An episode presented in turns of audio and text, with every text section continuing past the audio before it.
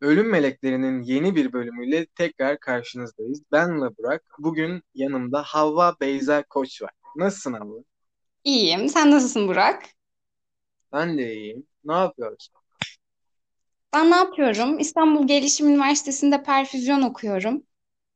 Ee, bu sene ilk senem. Sürekli işte vize, sınav, ders çalışma böyle bir koşuşturmam var. Bizi biraz aydınlatır mısın? Perfüzyon nedir? Perfüzyon nedir? Aslında benim e, ilk hayalim olan meslekten bahsederek perfüzyona geçiş yapacağım. Ben adli bilimler okumayı çok istiyordum. En büyük hayalim buydu. Bu yüzden zaten suç bilimine ilgim. Hmm. Ve şey diyordum hani neden ya işte ölüyle mi uğraşacaksın otopsi mi falan diyen olduğu zaman dirisiyle ne uğraşacağım ya diyordum. İnsanın dirisiyle iletişim kurmak ayrı bir dert benim için çünkü. Ne uğraşacağım ya diyordum. Sonra işte sınav sonuçlarından sonra yaptığım tercihler sonucu e, benim mesleğim insanı diri tutmak oldu abi. Sen ölüyle uğraşmak isterken insan ölüyle yani ölecek olan insanı kurtarmak için bir bölüm Evet. yazmış o. Aynen öyle. Ameliyatlarda, açık kalp ameliyatlarında, organ nakillerinde kişinin kalp ve akciğer fonksiyonlarını dışarıdan, vücut dışı bir devre kurarak ben yönetiyorum. Vay. E sen o zaman bir nevi şeysin, ölüm meleğisin ama tersine ölüm. Yani diyebiliriz. Azra ile kapışıyorum. Bak iyiymiş bu. E, tamam genel olarak böyle. Günlerin nasıl geçiyor? Karantinadayız. Karantinan nasıl geçiyor? Karantinam nasıl geçiyor? Ee, annem ve babam farklı şehirlerde yaşıyorlar. Onların arasında mekik okuyarak geçiyor biraz. Hmm. Ee, ders çalışıyorum dediğim gibi yoğun bir şekilde. An itibariyle 95'in altında notum yok. Başarılı bir öğrenciyim. Ee, resim yapıyorum, şiir yazıyorum. Böyle dolu geçiyor. dolu birisi var konuğum olarak. Hava Beyza Koç. Dolu dolu birisi. En dolu konuğum. Teşekkür ederim. Bütün arkadaşlarımı gömdüm bu arada. Öyle oldu biraz. Neyse boş ver. Onlar çok alınacaklarını düşünmüyorum. Em, bugün farklı bir formatta işleyeceğiz. Ben anlatmayacağım, sen anlatacaksın bana, değil mi? Evet. Hmm, ben dinleyeceğim. Bu sefer ben dedim ki ben bir seferde ben dinleyeyim. Bakalım ben, ben anlatıyorum sürekli herkese de yani neymiş acaba nasıl bir duyguymuş merak ettim. Sen de çok mantıklı bir fikir öne sürdün. Öyle bir karar aldık. Abi biz nasıl tanıştık onu söylemedim. Ben şimdi biraz açıklayayım. Havva benim dinleyicim aynı zamanda hem de arkadaşım. Yakın zamanda arkadaş olduk. Bana mükemmel bir mesaj attı. Aldığım en mükemmel mesajdı. Şu an tam olarak net bir şekilde hatırlamıyorum ama yani beni en mutlu eden mesaj oydu herhalde. Ondan sonra ben etkilendim kaldım dedim oha ya ne güzel mesaj falan. Konuştuk bayağı böyle baktık tam kafa dengiyiz. Öyle muhabbet kurduk. Takılıyoruz öyle. Ee, şimdi de böyle bir fikir geldi aklımıza. Neden olmasın ki dedik. Ve ben sözü artık sana bırakıyorum. Sana devrediyorum mikrofonu. Ee, bir de şunu söyleyeyim, araya sıkıştırayım. Şu an e, ikimiz de farklı şehirlerde olduğumuz için internet üzerinden kayıt alıyoruz. Ses kalitesi eğer diğer bölümlere göre daha e, cızırtılı ya da daha rahatsız edici falan olursa bunlara takılmamanızı rica ediyorum. Çünkü bu şartlar altında yine de biz bölüm çekmeyi kararlaştırdık. O zaman ben sözümü artık Havva'ya bırakıyorum. Çok gevezelik ettim. Buyur Havva. Mikrofon senin, hikaye senin. Dinliyorum ben. Ben ara ara sana sorular soracağım. Bana eşlik etmeni rica edeceğim. Tamam, merak etme. Ben orada destek atacağım sana. Bugün sana anlatacağım hikayenin konusunu şöyle bir cümleyle özetleyebilirim. Güzel kadınlar tehlikelidir ama güzel olduğunun bilincinde olan kadınlar daha tehlikelidir derler genelde. Bugün böyle bir katil işleyeceğiz seninle. Hmm, evet, ben, ben benim çok canım yandı. Güzel olduğunun bilincinde olan kadınlardan mı? Bir de şeyleri de var. Yani güzel olduğunun bilincinde olup güzel olduğunun bilincinde olmamış gibi davranan kızlar. Onlar daha tehlikeli. Şu an bahsedeceğim katil gayet bunun bilincinde. Hatta ona La Tigresa diyorlar yani kaplan diyorlar. Sırf cinsel cazibesinden dolayı. Üf, gergedan boynuzu kadın. Güzelmiş. Güzel. Ee, ismi Adoya López Riaño. Onun döneminde. İspan... Efendim? Adoya neydi? Adoya López Riaño. Hmm. Bu kadar uzun isim işte. Hmm. Adam İspanyol. Kadın Kadın İspanyol. birey, Seksizlik kadın birey İspanyol. Ee, ve ben bu arada sırf bu konuyu araştırırken çok ilgimi çektiği için ismini okumak, e, İspanyolca öğrenmeye başladım. Valla çok iyi. Ben Türkçe daha düzgün konuşamıyorum. Adam İspanyolca öğreniyor. Ne güzel. İyi bakalım. Hikaye o Başlıyorum kadar çekti demek. Başladı. Çekti, bayağı çekti. Sustum. Onun döneminde İspanya ve Fransa arasında kalan Bask adlı bir bölge var, tamam mı? Ve bu bölge özellik hayaliyle işte Bask milliyetçisi, bu kültürü tanıtmak amaçlı bir grup kuruyorlar ETA diye. Ama bu zamanla ayrılıkçı paramiliter bir grup haline geliyor ve e, çeşitli faaliyetler düzenlemeye başlıyorlar. E, çeşitli Suikast. polisleri öldürüyorlar, sivil muhafızları öldürüyorlar falan. Hani e, tatsızlık oluyor İspanya'da o dönem. İspanya-Fransa arasında değil mi bu? Aynen İspanya-Fransa arasında bir bölge. Daha çok İspanya sınırında kalıyor ama Fransa'yı da bağlıyor bu terör örgütünün yaptığı ım, ayrılıkçı faaliyetler. Ha, şey değil mi bunlar? Böyle maskeli bir şekilde böyle ETA yazısıyla şey e, bildiri falan yayınlayıp böyle videoları vardı. Ee, çok hakim değilim o şekilde. Yani video araştırmadım. ETA'yla ilgili yaptığım araştırma bu düzeyde. Çünkü biz Rianio'nun ETA'ya nasıl üye olduğundan bahsedeceğiz. Ha, okey. Dinleyelim. 16 yaşındayken erkek arkadaşı kanalıyla ETA üyelerine bir aşinalık kazanıyor. 1984 yılında 18 yaşına geldiğinde kendisi de ETA üyesi oluyor. Aslında başka bir meslek hayali var aklında.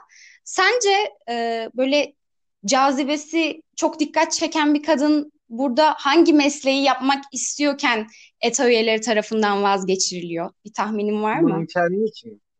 Hayır.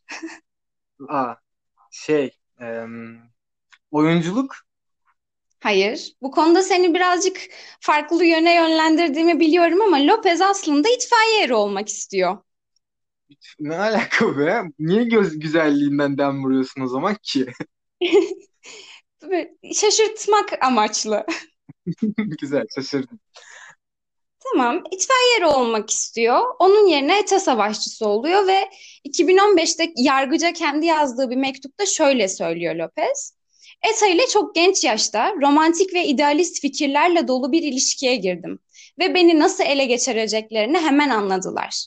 Birkaç kişiyi itfaiye eri olarak kurtarmak mı yoksa bütün bir kasabayı mı kurtarmayı tercih edersiniz? Sizin gibi kendine adamış çocuklara ihtiyacımız var demiş ETA. Bunu da Lopez e, yargıca yazdığı bir mektupta anlatıyor. Güzelmiş. Idoya Lopez efendim? Güzelmiş diyorum. Çok iyi avlamışlar gacıyı. Ay, kadın. Aynen öyle. Kadın bireyi. Kadın biri. Idoya Lopez polislerle yatıyor. Gazeteci Matias Antolin Eta Kadınları isimli kitabında şunları söylüyor Lopez'le alakalı. Takıntılarından biri polisleri baştan çıkarmaktı. Onlarla seks yaparken en büyük arzusu onları göt deliklerinden vurmak olduğunu söylemiş. Ay. Bir dakika. Çok kötü bir şeyler.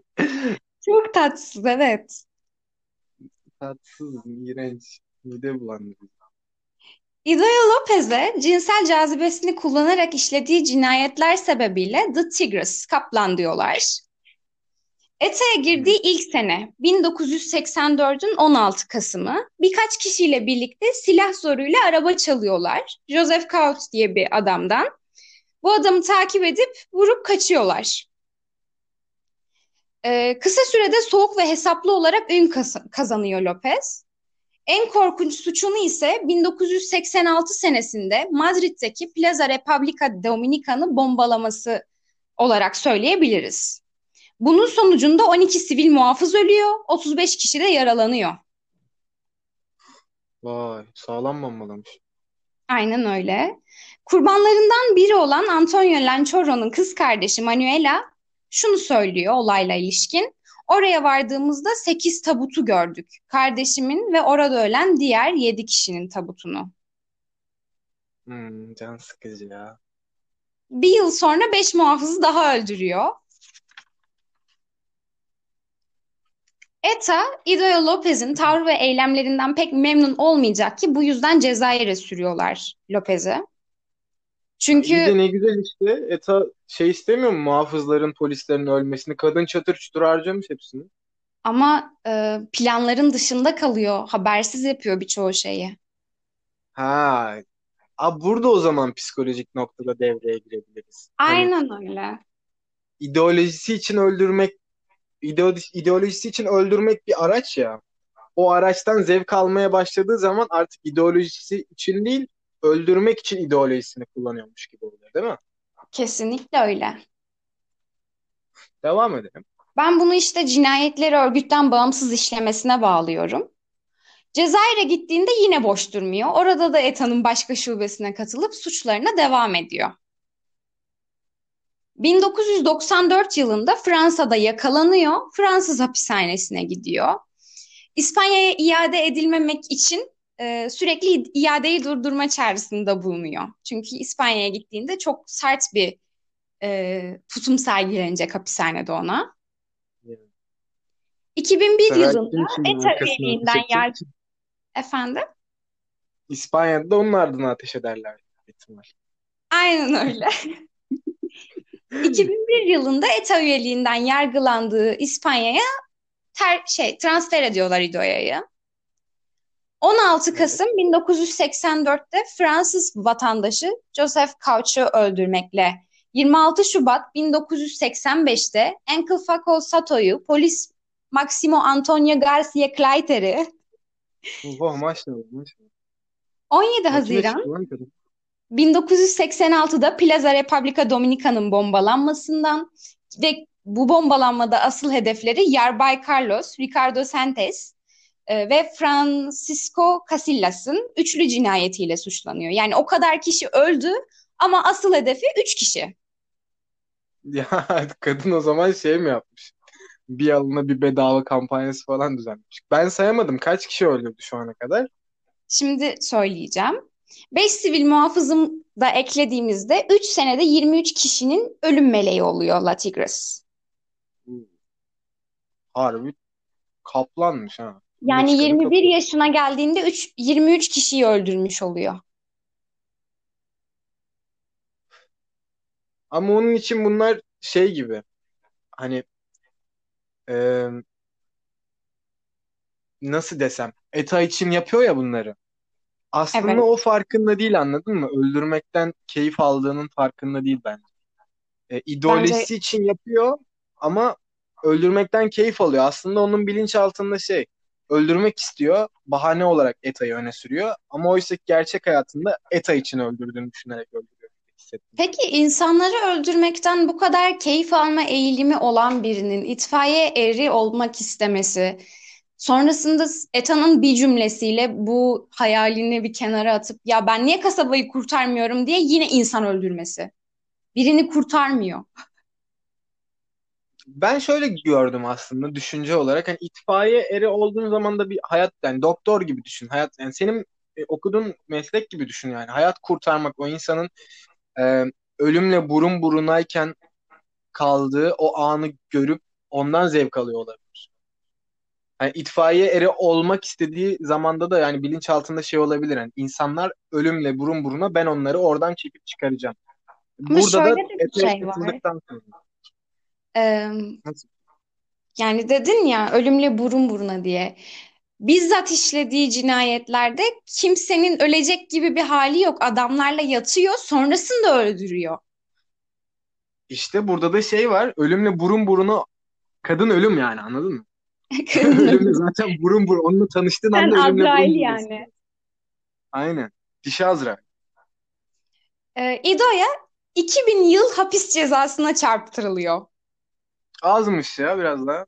Ancak İspanya'da herhangi bir mahkum 30 yıldan fazla cezaevinde kalamaz. Dolayısıyla 2011 yılında yargıca tüm eylemlerini kınadığı bir mektup yazıyor. Pişmanlık. Daha, beni incitiyor kesinlikle tüm bu ölü insanlar diyor mektubunda. ETA tarafından aforoz ediliyor bu beyanı sebebiyle. Hani sanki ETA da Cezayir'e sürmemiş gibi. bir de Evet. diyor ki hani e, daha fazla hani bir 7 yıl fazla yatmadın diye biz seni aforoz da ediyoruz. Artık ETA üyesi de değilsin. Zaten böyle bir kadın hapisten çıktıktan sonra öldürmeyi bırakmayacak ki. ETA'ya geri dönüp yine birilerini öldürmek istemeyecek. İsteyecek ama artık onu yapamıyor işte. 13 Haziran 2017'de İdo'ya hapse girdikten 23 yıl sonra hapisten tahliye ediliyor. Yani her bir cinayeti için yalnızca bir sene yatmış oluyor. İşte adalet.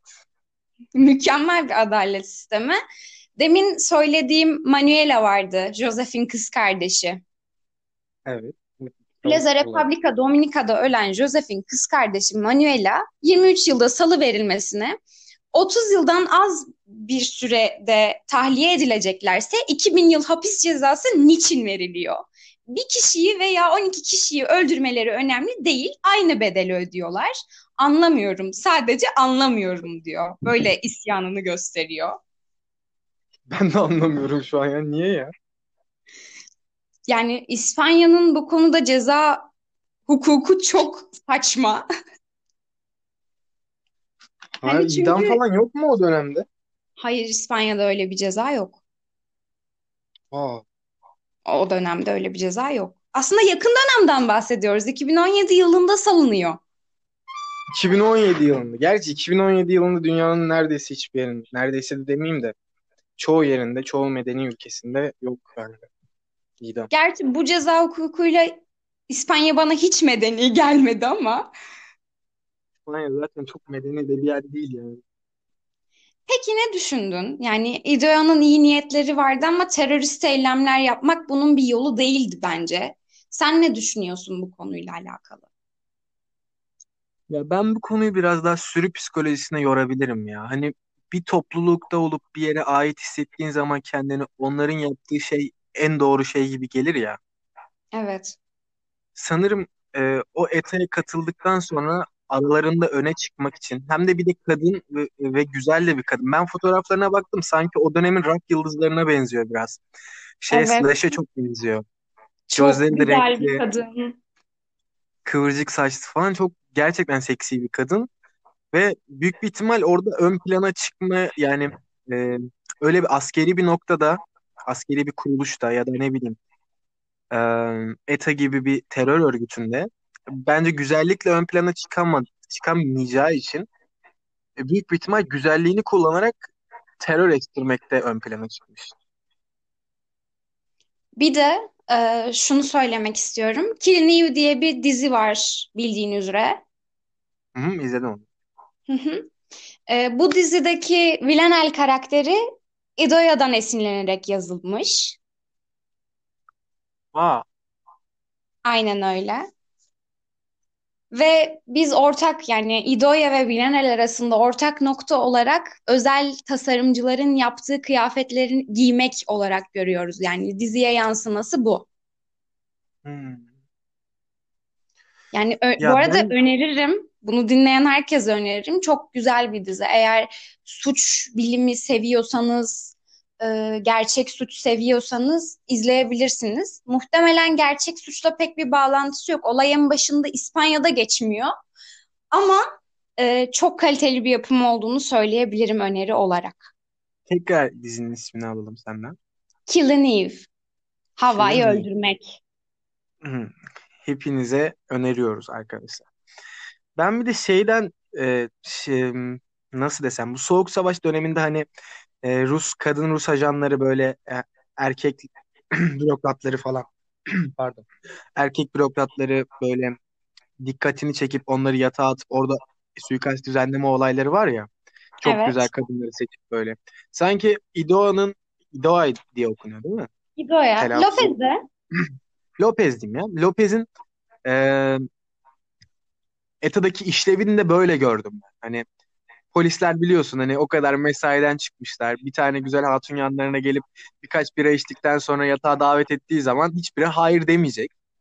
Ve İspanya'yı da biliyorsun sıcak denizler ülkesi. Herkes sevişiyor anasını satayım. Öyle bir yerde de şey Lopez'in avlanması çok rahat olmuştur. Ama ben o bom- bombalama olayında kaldım. Onu biraz daha açsana. Bombalama olayı. Burada şey, e, asıl amaç işte üç tane kişinin, Yerbay Carlos, Ricardo Sanchez ve Francisco Casillas'ın öldürmek amaç. Çünkü bunlar rütbeli askerler. E, bunları öldürmek için o plazaya bir hani örgüt tarafından söylenilen bir eylem bu. Plaza bombalanıyor. Bunun gibi birçok eylemi var yine örgütün ama biz burada e, İdoya'nın yaptığı bir bombalamayı gösteriyoruz. Bombalamadan bahsediyoruz.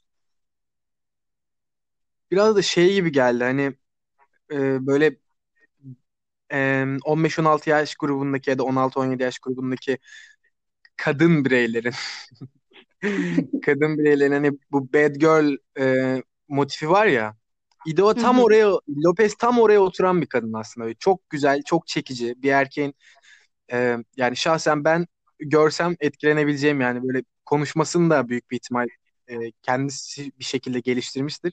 Ki Latin zaten Latin kadınları zaten erkekler üzerinde ekstra etkisi olan kadınlar. Evet. Tam o şey de böyle yani böyle hem beach hem boss gibi anladın mı? Demek istediğim şey. Anladım. Anladım. Tam o, o yapıda bir kadın olduğu için ben böyle bireysel suikastlerde hiç zorlanmadığını söyleyebilirim sana. Bir erkek olarak. Kesinlikle benim de karşıma çıkmış olsaydı ben de şu an ölüydüm herhalde. Çünkü renkli gözlü, yüzü yani yüz yapısı ger- gerçekten yumoş diyebiliriz. Hani çok sert bir yüzü yok, siması yok. Ya Ee, ben sana bir şey diyeyim mi? Latin ve saçları var. renkli gözlü yani bu yeterli sadece. Latin olup renkli gözlü olması çok yeterli bir sebep bence. Çekici olması için. Sadece bunlar Peki yeterli. arkadaşlar siz de öyle mi düşünüyorsunuz? Bir kadının çekici olması için Latin ve renkli göz yeterli mi? Hayır hayır öyle değil. Mesaj yağıyormuş sana. Kesinlikle Hayır abi linç, yeterli diye. linçlemeyin beni. Hayır bir kadın e, ka- kadınlar her türlü güzel falan. Böyle Ya niye beni bu batağa sapladın? Bu şekilde toparlayamazsın. Kadınlar Ya, hep kadın güzel. çok güzel. Kesinlikle zorlanmadı o cinayetleri işlerken. Bunu söyleyebiliyoruz zaten çok rahatlıkla. Ya da şey mesela ben e, yargıça şey demesini çok gerçekçi bulmuyorum. Beni incitiyor. Kesinlikle tüm ölü insanlar demiyorum. Bence yargıcı da etkilemeye çalışıyor anladın mı? Çünkü 23 kişi öldürdün gözünü kırpmadın sonra beni incitiyor mu diyorsun? Değil mi? Şey, benim ailevi sorunlarım var kızım ben seni üzerim tribü. gibi böyle yani çok tuhaf geldi. Burada gerçekten en çok üzüldüğüm karakter Manuela. Canım Manuela. Kardeşi yani? Joseph'in kardeşi ve hani bu kızgınlığını çok iyi anlıyorum anladın mı? Çünkü nasıl 2000 yıl hapis cezası diye bir şey verilebilir. Sonra sadece 30 yıldan az yatar. Hmm, çok Geçmiş hızlı gitti ya. gerçekten çok hızlı bitti ama zaten hikaye 3 seneyi kapsayan bir hikaye. Ya şeye baktığın zaman zaten 2000 yılından sonraki kriminal olaylara baktığın zaman çabuk çözümlenen kısa süren olaylar. Burada beni en çok etkileyen gerçekten Lopez'in güzelliğiydi öncelikle. Lopez çok güzel bir kadın. İkinci olarak da bu ceza sisteminin bu kadar yanlış oluşundan faydalanması. Öte Ya yandan olayın bu kadar yakın zamanda gerçekleşmesi ve ETA'nın e, tamamen silahsızlaşacağını duyurması, silahsızlanacağını duyurması 2018'i buluyor. Yani iki sene önce faaliyetlerini sonlandırdı bu terör örgütü. Yalnızca iki sene önce. çok acayip ya. Gerçekten çok kurgusal değeri olan ya gerçekten üzerine film çekilecek bir kadın gibi. Ya ama ben şimdi çok övdük ya kadını. Çok fazla abarttık. Çok güzel, çok güzel diye. Arkadaşlar o kadar abarttığımız kadar da güzel değil. Ama bize çok çekici geliyor biz çünkü psikopat sevdiğimiz için. Yani genelde donuk ifadeleri var zaten böyle tebessüm ettiği ne bileyim e, birini etkilemek için bir bakışı yok kadının. Ben sana bir şey söyleyeyim mi? Bu tarz kadınlar var hani böyle e, otursan karşısında çok etkilenirsin ama bu fotoğraf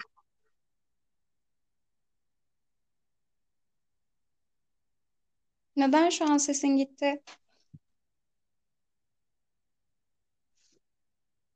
geliyor mu sesim? Şu an geliyor.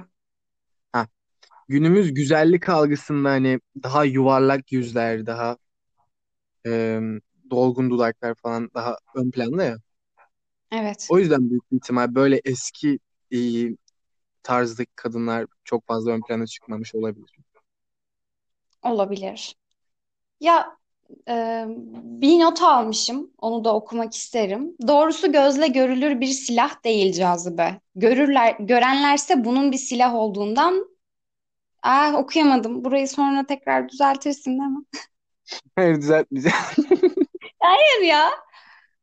Düzeltmeyeceğim, düzeltmeyeceğim. Ben asla hiç oynamam. Kes orayı. Keserim demiştim. Kesmem. Kesmeyeceğim. Devam et. Ben okumuyorum. Oku oku. Doğrusu gözle görülür bir silah cazibe. Görenlerse bunun bir silah olduğu bilincinden uzak. Silahın sahibi ayna karşısında kendine bakıyor. Üzerindeki ilk silahın süsü, elindeki bambaşka bir silah. Vay be. Kim demiş bunu? Ben, Aa sen mi demişsin? evet. Havva Beyza Koç'un aslında Havva Beyza Karakoç olup Sezai Karakoç'un torunu olduğunu kanıtlayan bir gerçek daha. Güzel miydi? Güzeldi ben sevdim. Okey, öyle bir not almışım. Gerçekten güzel hikayeydi ya değil mi? Bak şimdi ben toparlamak istiyorum. Bir kadınımız var. Güzel bir kadın. Genç yaşında. Önce itfaiye eri olmak istiyor. Ama bulunduğu kasabada ETA diye bir kuruluş var. Bu ETA kuruluşu İspanya ve Fransa'da şey yapıyor. Terör örgütü yapıyor. Haklı mıyım? Şu an doğru muyum? İspanya ve Anladım. Fransa sınırında özerkilik kurmak istiyorlar. Evet, benim anladığım kadarıyla da bu kadın diyor bunun, bu kadının beynini yıkıyorlar biraz. Diyorlar ki, gel sen ETA'ya. Burada daha çok insan kurtaracaksın. Öyle itfaiyeyle mi uğraşacaksın? Gel buraya çatır çatır adam vuruyoruz. Ay pardon insan kurtarıyoruz diyorlar burada. O da hemen o kısma gidiyor, kaçıyor. Diyor "Ha, tamam ne güzel bütün halkımı kurtaracağım falan filan. Sonra bir başlıyor e, ETA'nın verdiği görevleri yapmaya. Sonra diyor ki aa insan öldürmek eğlenceliymiş ya ben bunlarla yatayım yatayım çatır çatır vurayım bunu artlarını. Evet. Böyle oluyor. Tam bir avcı oluyor yani. Ard arda cinayetler işliyor diyebilir miyiz? Ard, ard arda cinayetler. Ardından ardından cinayetler işte. Evet. Eğlenceli de oldu. Ya Eğlenceli böyle bir bir bölüm hikaye oldu. nasıl eğlenceli hale getirdik? Bence çok iyiyiz. Bence de çok kaliteli. İsmail Türksev de asla da alıntılarına kendimizi daha güzel oldu. Evet söylemek istediğim bir şey var mı? Bitirelim mi? Bitirebiliriz. Tamam. Kapanış konuşmasını sen yap bakalım. Senin tarzında mı yapayım? bilmem ister kendi tarzını yap, ister benim tarzını yap, ister yeni bir tarz yarat. Kafana göre takıl. Umarım bir seri katil tarafından öldürülmezsiniz. Görüşürüz. Thank you.